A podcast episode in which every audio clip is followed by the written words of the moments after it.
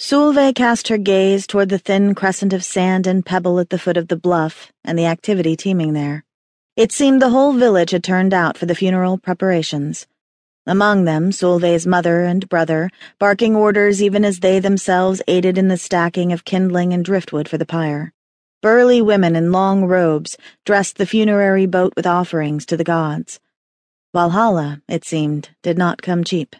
The price was pyramids of fruits and baskets, planks painted in heroic scenes of battle and rough-hewn statuary. In the center lay a cushion of fabric, a bed for Yedic's ashes.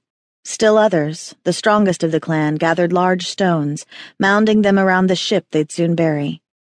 Solveig turned her back on the arrangements and returned to her own labors. Crouching on the grass, she set to ridding it of the terrible pink and red memories growing there. She uprooted the hollyhocks from the ground beside the stone path, from the hillock, snatching even those that grew up in the pitch of the mossy roof of their home.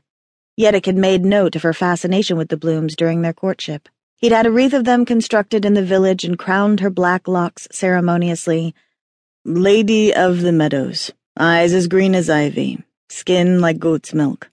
But what of the pigeon? she'd asked. His pet name for her since the day he'd laid a soft kiss on her lips in the shadowy wood. Yedic had laughed mightily. Oh, you're that too.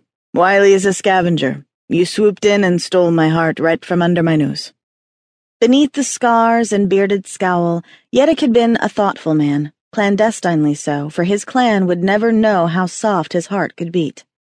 He'd sown the hollyhock seeds himself on their wedding day, smiling in her direction as they fell from his big hands like raindrops, like promises. Yedic had come for her then, looking up from his planting with a dark need that Solveig hadn't been privy to during their courtship,